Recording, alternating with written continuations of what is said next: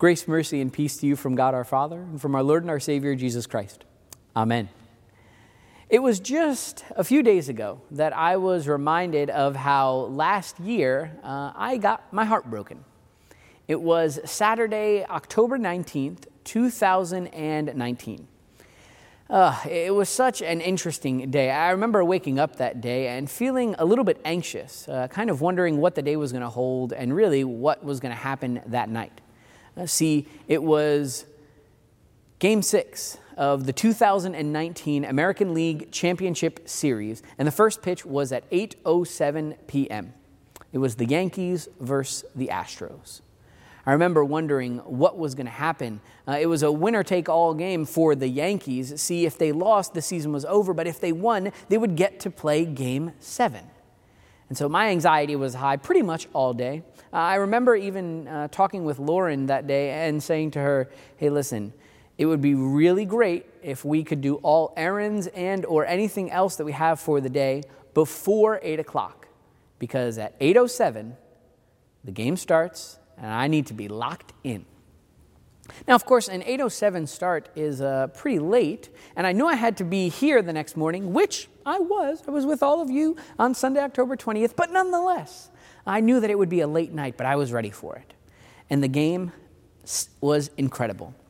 It was uh, as on the seat, uh, on the edge of your seat as you could be for a baseball game, especially for playoff baseball. And, you know, the Yankees were in it. And I remember this back and forth feeling, just waiting, having to time my bathroom break so that I could get back and not miss a single moment of the game. Well, as the game went on, it was a back and forth battle until the Astros took a 4 to 2 lead. And so now it's the eighth inning, uh, and the Yankees were the away team, so they're always batting first. And so it's the eighth inning, and it's already 11:30 and I can kind of feel the sadness start to settle in. And I'm thinking, okay, uh, well, I guess we're getting close at this point, and I should also get in bed. So I go ahead and I lay down next to Lauren, trying to keep all my emotions and sighs to somewhat of a minimum so that she could sleep. And uh, the eighth inning comes and goes. No one scores. And so now it's uh, about 11:45, and the top of the ninth inning. The Yankees have three outs left to either tie the game or it's all over. So the first batter comes up and he hits a single and he gets on base. And I remember thinking, all it takes now is one swing of the bat. Well, the next batter gets up and he strikes out. Now there's only two outs left.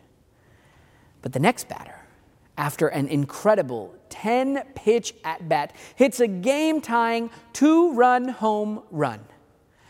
I remember, I get chills just talking about it, just thinking about it. I remember my brother called me and my best friend FaceTimed me. All the joy in the world was being celebrated. At this point, of course, Lauren is no longer sleeping because I am up shouting and screaming, and she is trying to shout at me to not wake up the neighbors.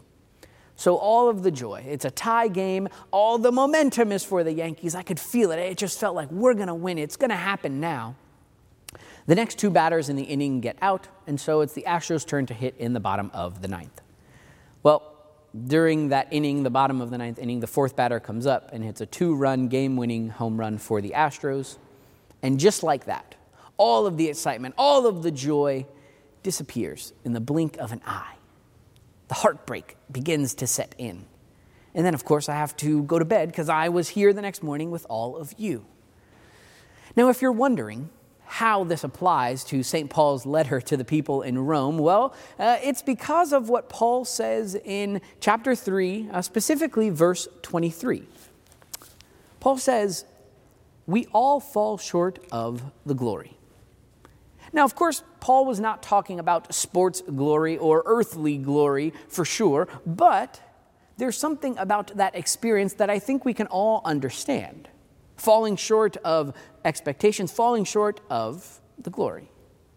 See, uh, the people that Paul was writing to, he was writing to the people in Rome, the Christians in Rome, but they were from all different kinds of nationalities and social statuses, and so glory had a few different perspectives.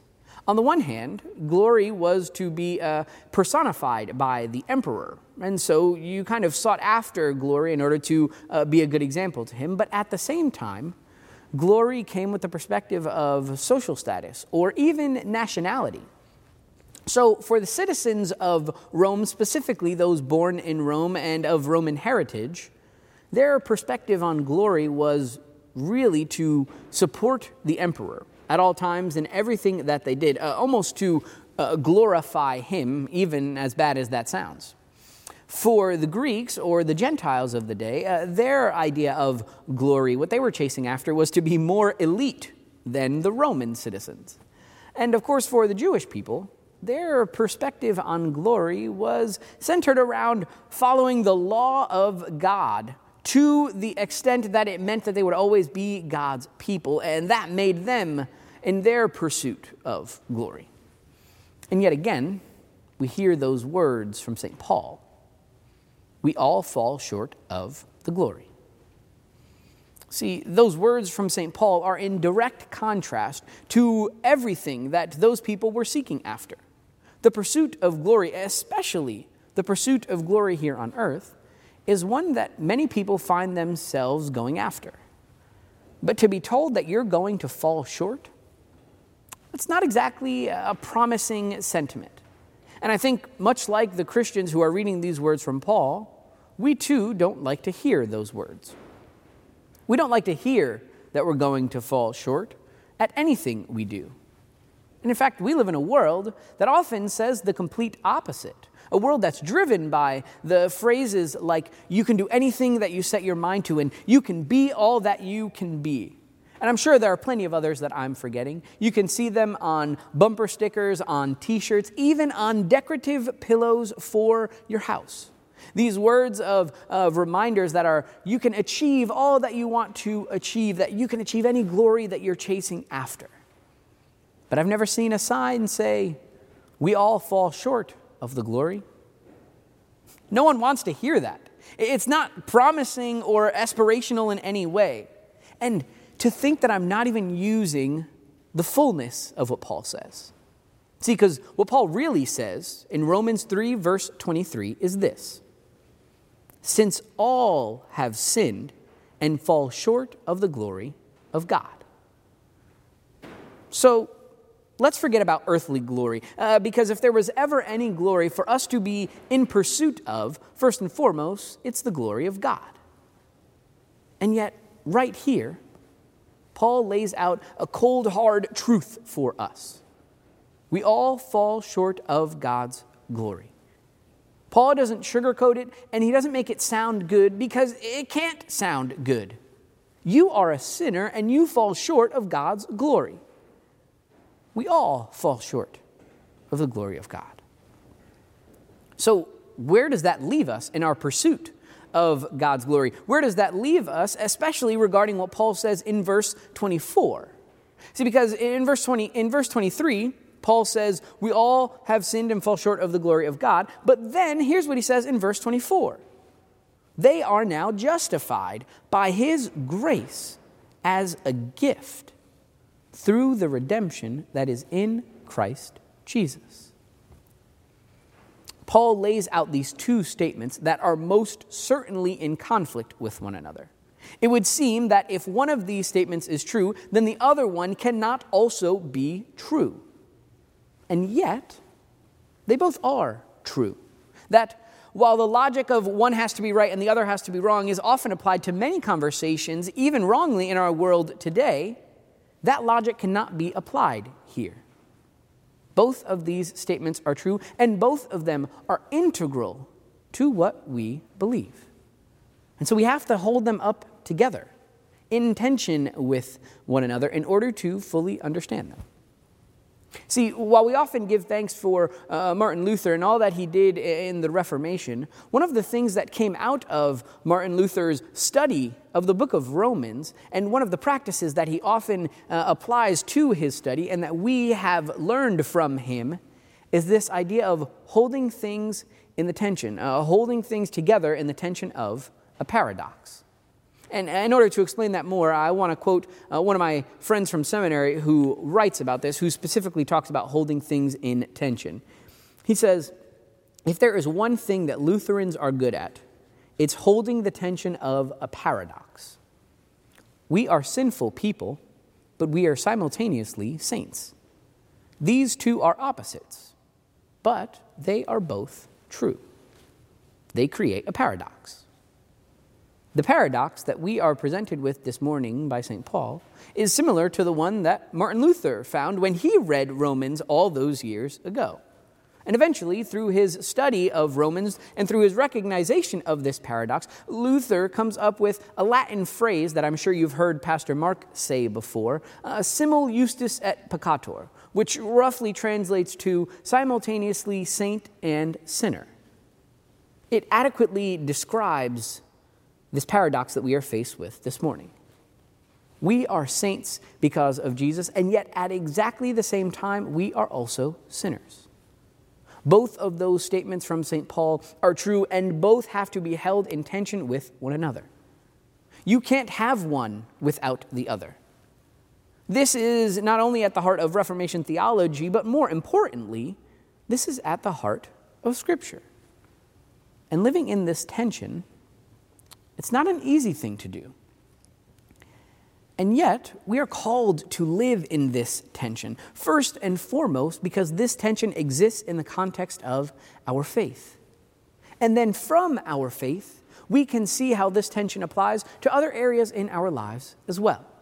Uh, as Pastor Mark just read to you a little while ago, Martin Luther experienced a similar sort of tension during the plague as he talks about uh, whether or not or what he can do to save lives and at the same time serve his neighbor.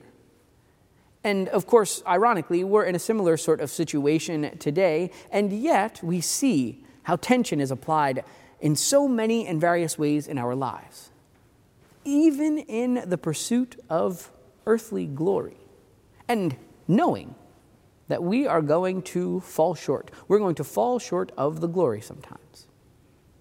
But even then, we are not lost in that fall. See, there are plenty of times in our lives that we feel as though we can never be forgiven, that we feel as though we are not worthy of forgiveness, even that we feel like we've fallen too far short of the glory in order to be forgiven. And to a certain extent, that's true. Uh, we all fall short of God's glory. But we are not abandoned in that fall.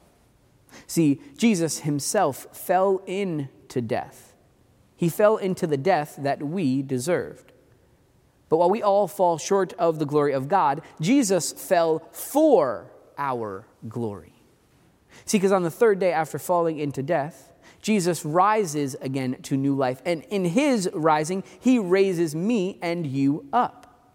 In fact, every time we fall short of God's glory, we are raised up by Jesus. This is the reality of our lives in Jesus. We receive his gifts of grace and mercy and love, even though we will continue to fall short of God's glory. We know that we are raised up again and again because of Jesus. He doesn't look at whether or not you're going to succeed the next time He raises you up. He doesn't look at your potential future as to whether or not things are going to get better or worse or what's going to happen. No, every time you fall, Jesus picks you up. He raises you up to new life in Him. It's not about a second chance because Jesus continues to give you every chance. He continues to raise you up even when you fall short of God's glory, because of His grace and His mercy. Jesus makes us right with God. He restores our relationship with God as He falls into death and then raises Himself up to new life and raises us up with Him. Because of Jesus, you are no longer only a sinner. Instead, you are a saint who continues to struggle with sin. And yet, by God's grace, through faith, you have been raised to new life in Christ Jesus. My dear brothers and sisters in Christ, let this be the same good news that it was to Martin Luther all those years ago, to the Christians and Christians before Luther, and to the Christians and Christians in the generations to come. The good news that by grace, through faith, we have been saved in Christ Jesus.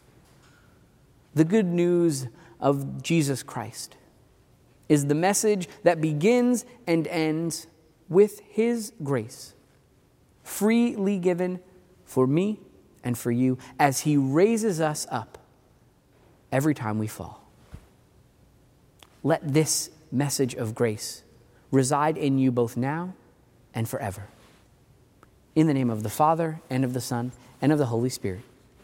Amen.